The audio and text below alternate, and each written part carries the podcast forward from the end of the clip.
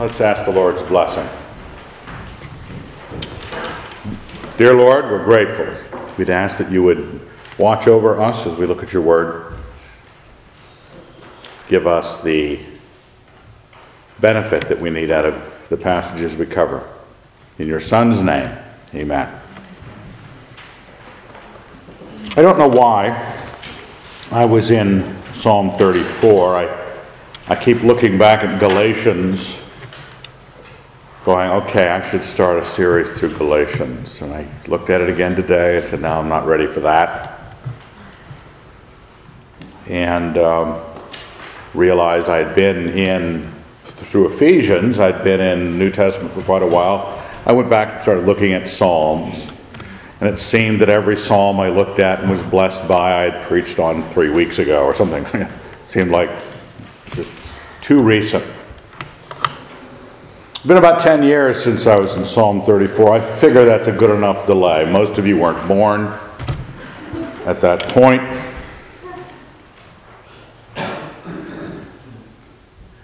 But Psalm 34 is um, it's one of those historic moment psalms. The note above it, and we, we don't know who puts these in, and we don't consider them inspired, especially since he makes an error in the note. A psalm of David when he feigned madness before Abimelech so that he drove him out and he went away. Um, it wasn't Abimelech. Uh, it was, uh, you look above the passage, it was Achish, king of Gath. Ahimelech was the priest right in that same passage that Paul, uh, David got the sword of Goliath from and some bread for his men. But whoever was writing these notes, again, they're not inspired, they're just pointing you to the circumstance if they knew the circumstance, um, uh, got that wrong. But it directs us to that passage in 1 Samuel that when David had to play crazy. This is right after um, David has riled Saul up, and he and Jonathan make a pact and depart from each other, never to see each other again. And off he goes on the run from Saul. He goes to Ahimelech, the priest, gets some blood of the bread of the presence for his men which is used later in the New Testament as a symbol of, of uh, by Christ, and also the sword of Goliath. And he's on the run from Saul. David is. And he goes over to the Philistines at Gath. Remember, Goliath was from Gath. And um, the king of Gath, Achish, uh, he's considering working as a mercenary um, for the Philistines. He does that at various points. Um, the people in Gath remember David. Remember, he's not that much older than he was when he killed Goliath. David rose and fled that day from Saul and went to Achish, the king of Gath. And the servants of Achish said to him, Is not this David the king of the land? Did they not sing to one another of him in dances? Saul has slain his thousands, and David his tens of thousands. And you remember the passage after he came back from the killing of Goliath, all the young ladies were uh, shaking it out on the street, singing this, causing that initial sense of jealousy that Saul had for David, because Saul has slain his thousands, but David is tens of thousands. The chicks dig you, the other guys don't. Okay, it just happens that way. Guys get a little protective. You've seen those Discovery Channel movies with the rams hitting each other on the heads. That's what men do. We are, we are um, proud of our standing with the ladies. And David had had this moment in the sun. Teenage kid picked out of the lineup, standing there in his loin clout with his ruddy face and his five smooth stones and plant, you know, lipping off to a giant. It's a big moment for David. You lip off to a giant in front of the whole army. This is not one of those situations when you were in junior high and you finally did something worth noting and no one saw it happen. No one. That's why I always try when I ask you guys to do something strenuous and muscular that the girls stand around and watch. Because if anybody has a moment, you know, catching the piano as it falls or not, you won't miss those opportunities. David did not. The whole army of Israel standing on the hill, the whole army of the Philistines on the other hill. And he's lipping off to a giant in his skivvies with a slingshot. Now, I mean, it was a, it was a manly slingshot. It wasn't a, you know, Dennis the Menace slingshot. Then he kills the giant after having lipped off to him. It's like Babe Ruth pointing for the, I believe that happened in baseball somewhere. Did Babe Ruth point to something and then hit the home run into those bleachers? That's what he did. He lipped off to the giant, killed him dead, cut off his head, took his sword, killed a bunch of Philistines, and all the ladies sang. That's a, those are good moments. Those are, what's that thing? I think it was one meme on the internet, or guys walking away from explosions without looking back. You, we know that's true in every thrilling man film. That, that something blows up, usually the size of Montana, right behind you, and you don't even flinch. You just walk away, superimposed on top of the flames and the cries of the dying. That's what men do. That's what men want. Great moment. Wouldn't it be great if your whole life were moment after moment, moments like that? Because then we could be happy. And David had that turn on him. Saul turned against him.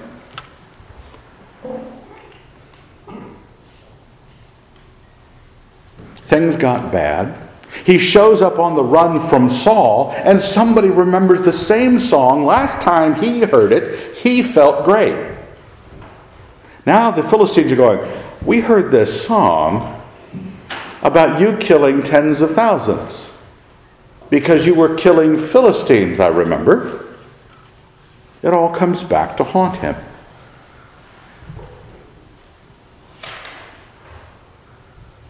David took these words to heart and was much afraid of Achish, the king of Gath. So he changed his behavior before them and feigned himself mad in their hands and made marks on the doors of the gate and let his spittle run down to his beard.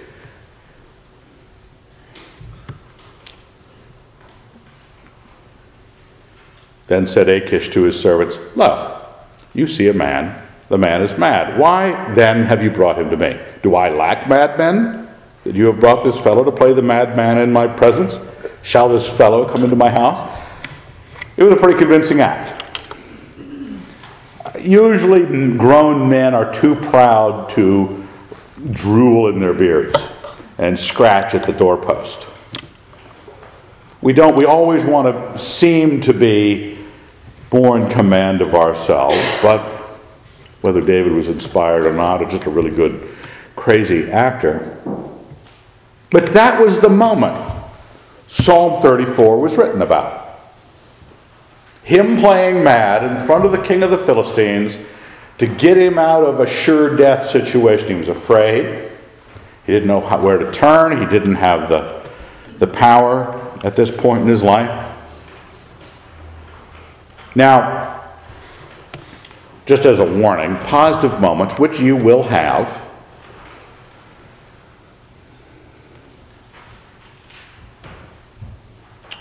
it's sort of that uh, bad things are going to happen, you know, sort of a, that, that Eeyore sort of mentality. Well, no matter what, it's going to turn around to be bad in the end.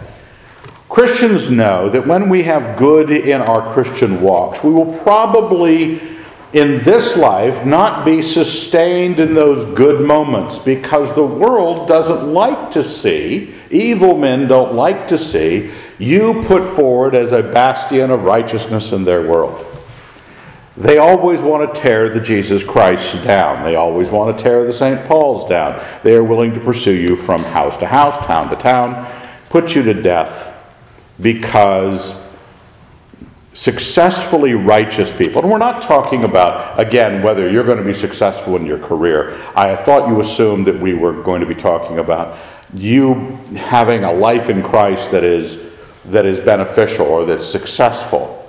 And to see David in a moment where everything is yanked out from under him his wife, his friend, his career, his standing in the community of Israel. He was the famous young buck, and now he's on the run in Philistia. And now the Philistines perhaps are going to kill him, and he has to play crazy. I will bless the Lord at all times. His praise shall continually be in my mouth.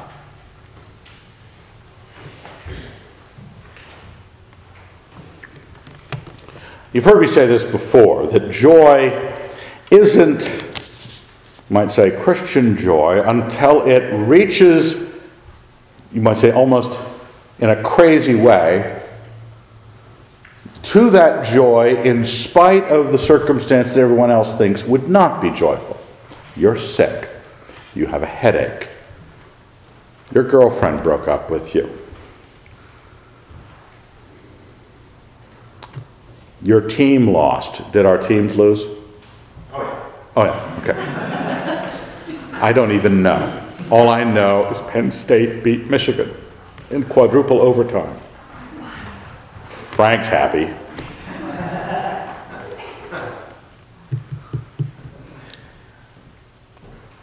I can't say that was tough. I, I, Michigan's one of my teams, but we know that these bad things happen. Someone you love gets cancer. You get cancer. You're given two years to live. You get fired illegitimately from a job because you took a stand at one point for Jesus Christ up on campus and somebody remembered. I have a friend who got lost his job there at the uh, engineering department because he wrote a letter to the editor supporting Christianity. And that was all it took. Didn't matter how many good evaluations he got, didn't matter how much the students liked him. Some non believing professors didn't like the fact he stood up for Jesus Christ and he lost his job. So, what do you do now? Paul, David's in a situation where his first line is, I will bless the Lord at all times. His praise shall continually be in my mouth. My soul makes its boast to the Lord. Let the afflicted hear and be glad. It's not like he's clueless, he knows he's afflicted. He wants to represent this to others who get into afflicted situations.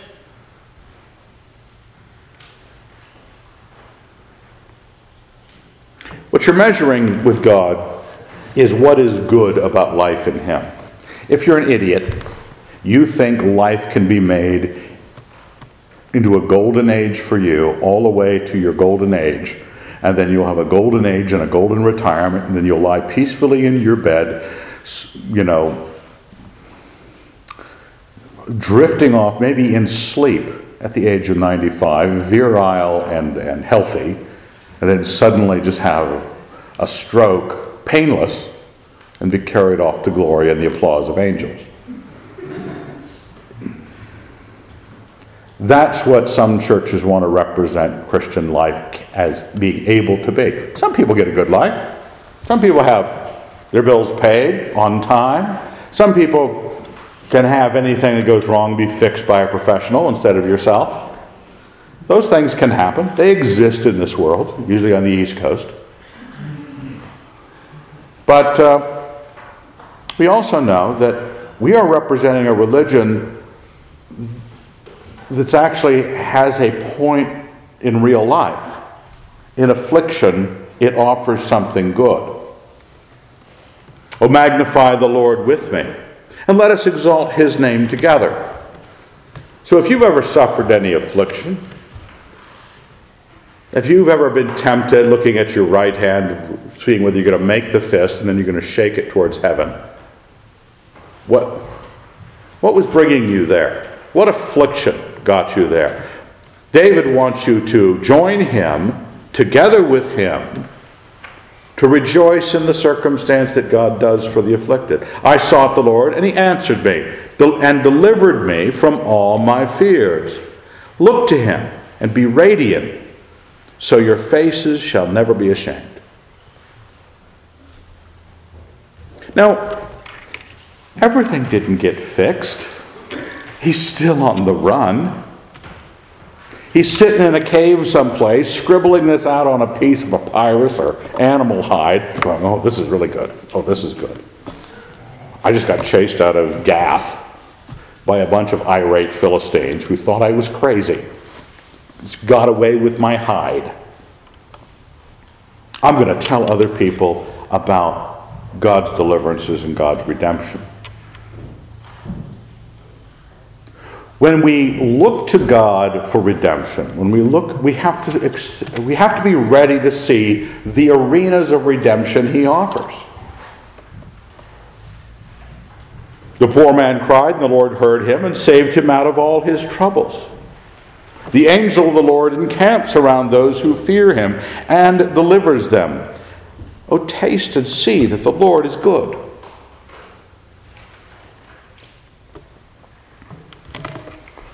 We tend to measure, we have a kind of a ground, a, a picture of what when your mother says, Well, what do you want to do for your birthday? And you go, Oh, man, what would I really want to be doing? Eating at McDonald's for three meals in the day. Full tank of gas. I remember my parents on my 18th birthday gave me a full tank of gas, the 65 Galaxie 500, named Phil. And I think $18, which 19, whatever year that was, 72 was something. I had a day, I know I got the car stuck up on Moscow Mountain because a Galaxie 500 four door is not designed to be a Subaru. Um, but I was doing what I wanted. If I, the way I wanted it to be, I wanted to be comfortable. It's why I like my birthday being in October. It is the most comfortable weather. You can wear a jacket, you can sit outside, you can sit inside, you won't sweat. People give you food you like. My wife cooked me a, baked me, I guess you call it, a cake with seven minute frosting, which is the kind of frosting I like. We think that our happiness comes at the end of moments you like. Well, there's no crime in that. I liked the cake. People came over, argued. I liked that. Now, what we forget is we don't have a wide enough list of what it is we like. We're so we're so such children about that. We know perfectly well. What was this guy who died just the other day? I saw it on the news.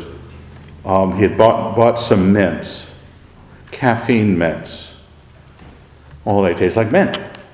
He kept eating them, killed himself with caffeine because each mint was worth one, you know, five hour energy shot or one Red Bull, and he ate like 30. Well, we sometimes, when we're trying to arrange our lives, we don't understand the good that God can bring in the situation. We don't understand, we don't have a wise man's view of the extent of good. Now, what's interesting about this passage, it's quoted a couple of times in the New Testament. God wants us to taste and see this that the Lord is good. We have to expand our definition of good. How do we function to get this good? Happy is the man who takes refuge in him. Oh, fear the Lord, you his saints, for those who fear him have no want. The young lions suffer want and hunger, but those who seek the Lord lack no good thing. thing. Now, this is where he asks the question, verses 11 and 12. Come, O sons, listen to me. I will teach you the fear of the Lord. what man is there who desires life and covets many days, that he may enjoy good? Okay? Okay, yeah. We're all nodding our heads vigorously, adding up the list of things that will be on. If, if somebody, know, thankfully our kids are older now, and the Sears catalog, Christmas catalog coming through the door, is no longer a, a time of great scriptural study for them. They would sit down at the counter in the kitchen, usually Graham and Gunn, with sheets of paper, going through the Sears Christmas catalog, writing down page numbers and items and colors, and they weren't requesting socks. If you were asked, what, what do you want? Do you want many days, desires life, want your life to be enjoying good? What, what, what, are, you, what are you asking for? how do you think of this? How do you prepare yourself for this? Keep your tongue from evil and your lips from speaking deceit. Depart from evil and do good, seek peace and pursue it. There you go. Now, why? If you want long life, many days, enjoy good, why that? You know, why not cut down on the gluten? Don't get me started. Want to make sure that you exercise. No, he says, why don't you depart from evil? Don't do bad things. Do good things. Be a person who seeks peace, pursuing it, not just welcoming it, pursuing it. We talked about seeking God last week out of Luke 11 and how important it is. You get what you look for, you find what you seek. And he tells you to seek these things. Now, the reason is the eyes of the Lord, verse 15, are toward the righteous, and his ears, ears toward their cry. The face of the Lord is against evildoers, to cut off a remembrance of them from the earth. That's why because good that can occur, even if you're still on the run from the Philistines and King Saul, you got delivered out of a situation, you were redeemed out of a situation that seemed impossible because you had pleased God. Now, David is thinking of it in a unique circumstance he had just been in. When Peter quotes it in 1 Peter, he starts with about. Uh,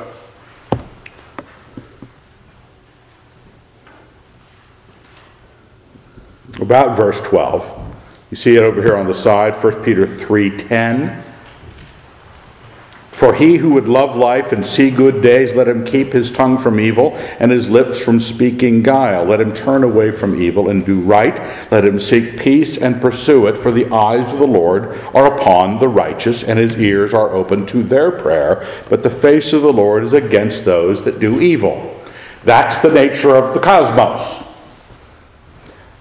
Now, there's a natural nature of the cosmos that hard work and diligence and, and good business practices will have you be successful. Okay? That's a natural, that's like gravity. That's where God made things to work out that way, and you could be successful in good things that way. No crime in it. The Bible doesn't tell you not to be a hard worker. But you also know that there's a moral law in the universe and the moral pleasure of God rests on people who watch over their souls in a certain way. And he rewards them in a certain way when they restrain themselves from the contention. That's when it says you watch over your lips, keep your tongue from evil. Because the writer of Hebrew, not the writer of Hebrew, the writer of 1 Peter, so it would be Peter, I guess. Um, is recommending this verse on the basis of watching your mouth. Because just before that, in verse 9, do not return evil for evil or reviling for reviling, but on the contrary, bless, for to this you have been called, that you may obtain a blessing. Quotes the passage out of Psalm 34. Watch your mouth, seek peace and pursue it because God likes people who are that kind of righteous. So if you have a sense, I'm going to broaden my sense of the good that could happen because I know that affliction's going to happen, sometimes intentionally by man, sometimes by my own devising, sometimes just by accident. Stuff's going to happen, and I'm going to be tempted to shake my fist at heaven. That's what Christians run around doing because they have this little short list of what it means to be happy. Rather than saying, hold it, is that the example I have in Christ? Now, I know I'm working backwards in this Peter passage, but look at that where he quoted the passage that we just ran across when, when David is thanking God or rejoicing in God or praising God for this deliverance in a difficult moment. And he recommends that you have a certain attitude so that Lord will support you. Peter quotes it as an example of you as a Christian living peaceably with other people in 1 Peter 3. Look right above that in 1 Peter 2. You're probably wondering why I skipped right over that. Why did I have it on the page? Well, I had to put it up above because it came before, but it's now coming up afterwards. It talked about in, in 1 Peter 2 submitting to the emperor. Then it talks about submitting to your masters, even to the overbearing masters who punish you unjustly. Then he says, For to this you have been called, because Christ also suffered for you, leaving you an example that you should follow in his steps. He committed no sin, no guile was found on his lips. When he was reviled, he did not revile in return. When he suffered, he did not threaten, but he trusted to him who judges justly. And then it goes into wives submitting to your husbands, even to the unbelieving husbands.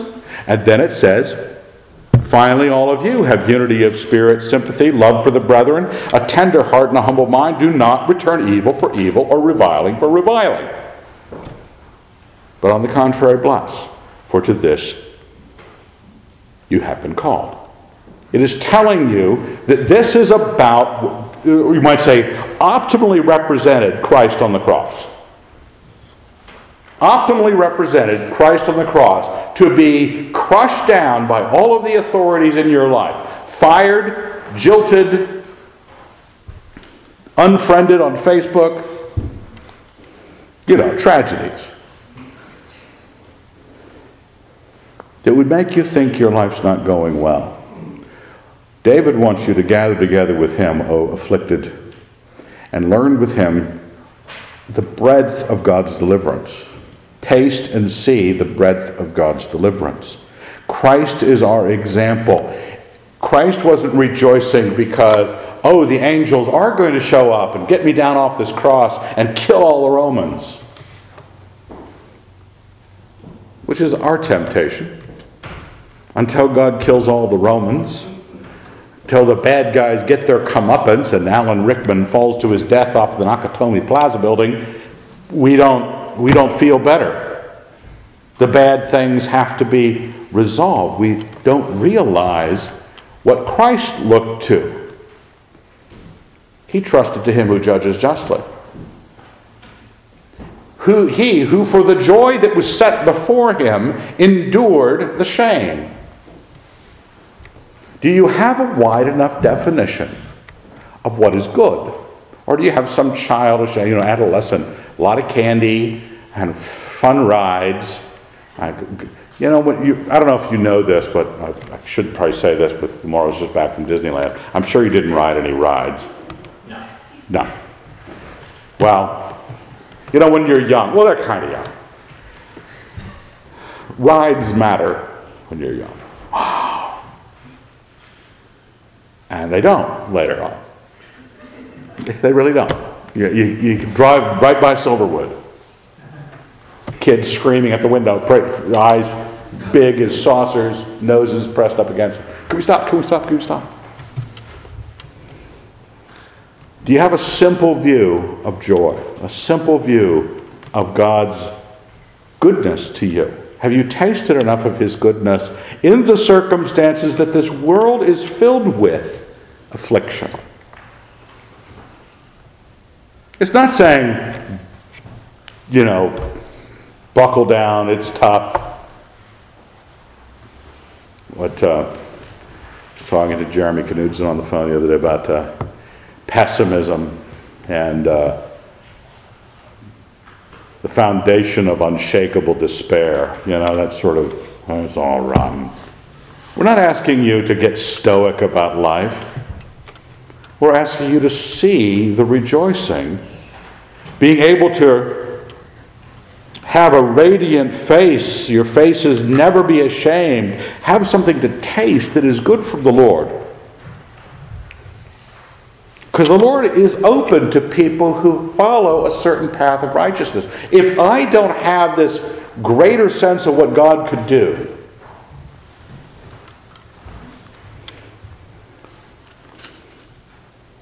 I don't value the quality of life He recommends to me. The not reviling people, blessing them instead, getting tacked up to the cross and saying, Father, forgive them, they don't know what they're doing. How many times have we said to ourselves after we came out of one of those moments when you could have been really cool in front of a lot of girls? And you said half hour later, oh, if I just said that. Oh, if I just, I, you think of that great line, that group, that, you know, that Bruce Willis sort of line, but the Clint Eastwood sort of line. What was it? Dying's a bad way of living. Or do you feel lucky? Well, do you? All the rest of you go, punk. We all know the quotes, right? We studied the scriptures. We all want to have reviling at the tip of our tongue. We, we curse the day our mind wasn't fast enough to revile effectively. You go, oh, why is it always a half hour late? Why is sin just not right on the tip of my tongue? Our Lord wasn't that way. That we should, He suffered for us, leaving us example that you should follow in His steps. Are, are you not treating affliction rightly? Are you, do you think you're right? Because you're still an adolescent in your mind about what's happy, what's fun, what's rejoice worthy, that you can't stand any affliction because it's a violation of the, the, the, the guide to happy that is you. If the guide to happy is the Lord's redemption, what God can do for you, the love God gives you for the people that are standing around the foot of your cross, knowing that the Lord hears you, in verse 15. He doesn't hear the evildoers.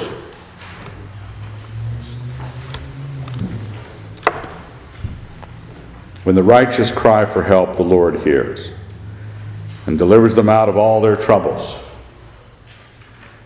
The Lord is near to the brokenhearted and saves the crushed in spirit.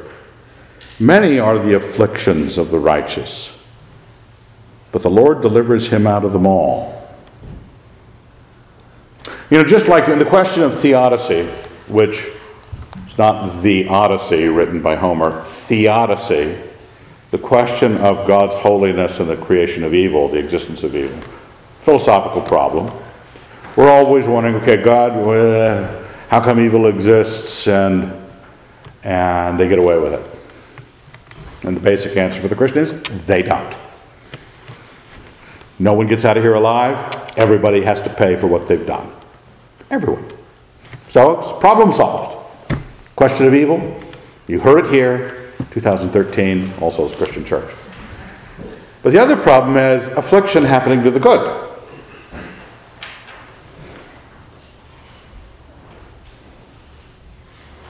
He saves the crushed in spirit. Many are the afflictions of the righteous. We're not living in a world where evil doesn't exist and get judged. We're also not in a world where afflictions don't happen to the righteous and God does not help. God does help. Taste and see. But the help isn't just like the nature of wickedness. Wickedness wouldn't exist unless it was allowed because righteousness has to be allowed. You got to have that choice. Affliction exists because of the wickedness of man. We are hurt by bad men. Christ was hurt by bad men. I just have to have a broader view of what it is to be redeemed by God. It wasn't feeling good and in good health. Something about nails in your wrists I consider to be uncomfortable. people being put to death for Jesus Christ is uncomfortable. How does the Lord deliver them all? What's wonderful is this next verse. He keeps all his bones, not one of them is broken. That's the other part quoted in the New Testament, John 19. So the soldiers came and broke the legs of the first and of the other who had been crucified with him. But when they came to Jesus and saw that he was already dead, they did not break his legs. But one of the soldiers pierced his side with a spear, and at once there came out blood and water. He who saw it has borne witness, his testimony is true. And he knows that he tells the truth, that you also may believe. For these things took place that the scripture might be fulfilled not a bone of him shall be broken.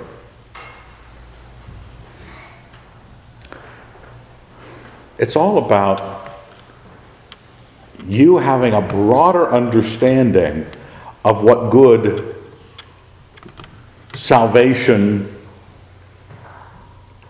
blessing is. The blessing, not a bone of him shall be broken, because he's already dead. And then they run a spear into his side. And John points to that and says, Blood and water came out. In 1 John, he refers to that and says, This is, you know, the, you came with the water and the blood. He's pointing back to this moment. It's, it's crucial that the death of Christ was the delivery of Christ, who, for the joy that was set before him, endured it. Do you have an understanding of the good God wants to do to you? Do you want that good, or you just want an adolescent good? Party all the time, good cell phone service, you know, and a, and a, and a girlfriend who's, you know, really good looking. Because really, and your team always winning. I don't know what other things you care about. It's adolescence. It's a short list. But if Christ were a mature agent, and I would suspect he is, he's measuring the world in the presence of evil. He trusts him who judges, judge, judge, judges justly, revenges God's. He does what is good. No guile was found on his lips. He did not revile. He practiced Psalm 34. They killed him for it. And in his affliction, he looked forward to the joy and understood the good that was coming of it. It wasn't stiff upper lip, Jesus. Bad things happen to good people. It was good is coming. Taste it and see. There's a way of rejoicing in the things of God in moments of affliction, because the righteous will be afflicted. What is the nature of God's deliverance? If I have an expectation, people wonder how you can ever think of not reviling your enemies when they raise up against you. The example was given to you that way. You can think, well, at least God owes me the right to mouth off to him, you know, say snappy rejoinders from the cross. Christ wasn't snappy rejoindering. Christ wasn't coming back at them. He was forgiving them. You see his conversation with Pilate, and Pilate's almost overwhelmed by the grace that Jesus has to him. That's. Are you seeking peace and pursuing it? Departing evil and doing good? You will start to find out what the nature of God's redemption is, and when you know what the nature of His redemption and salvation can be for you, you stop trying to make your own, punishing them yourself with your smart aleck remark, punishing them yourself with your uh, vituperations heaped on them. You don't understand how God delivers and what the goodness of God looks like. Evil shall slay the wicked, and those who hate the righteous will be condemned. The Lord redeems the life of his servants none of those who take refuge in him will be condemned. Taste it and see. Do you understand that it's not an adolescent good time, but it's a good time? That the love of Christ on the cross, very difficult, hurt like the dickens, but it was the greatest act of love in human history. It's not just sin that is enjoyable, it's righteousness that can be enjoyable. Not just righteousness that can be enjoyable, but also the way God delivers you. Jesus Christ was delivered in part by a mercifully early death so they wouldn't break his legs to get him to die quicker. That's a kind of an insult to injury moment. You've been hanging on a cross all day, dying.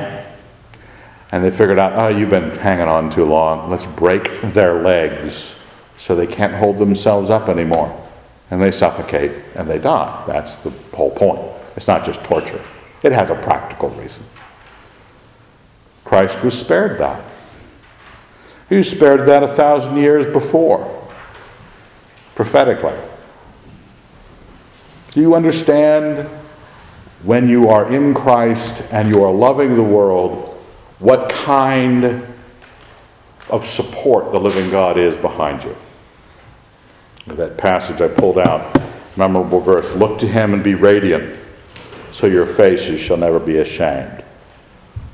Let's thank God. Dear Lord, we're very grateful. We do face afflictions, difficulties at times. We'd ask that you would be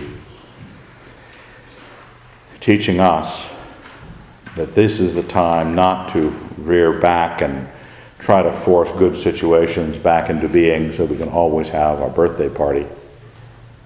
We'd ask that you would give us your son's patience and love, especially if it is unjust, angry at your righteousness in us, that we don't really fall back on our ways of resolving it, but that we trust you.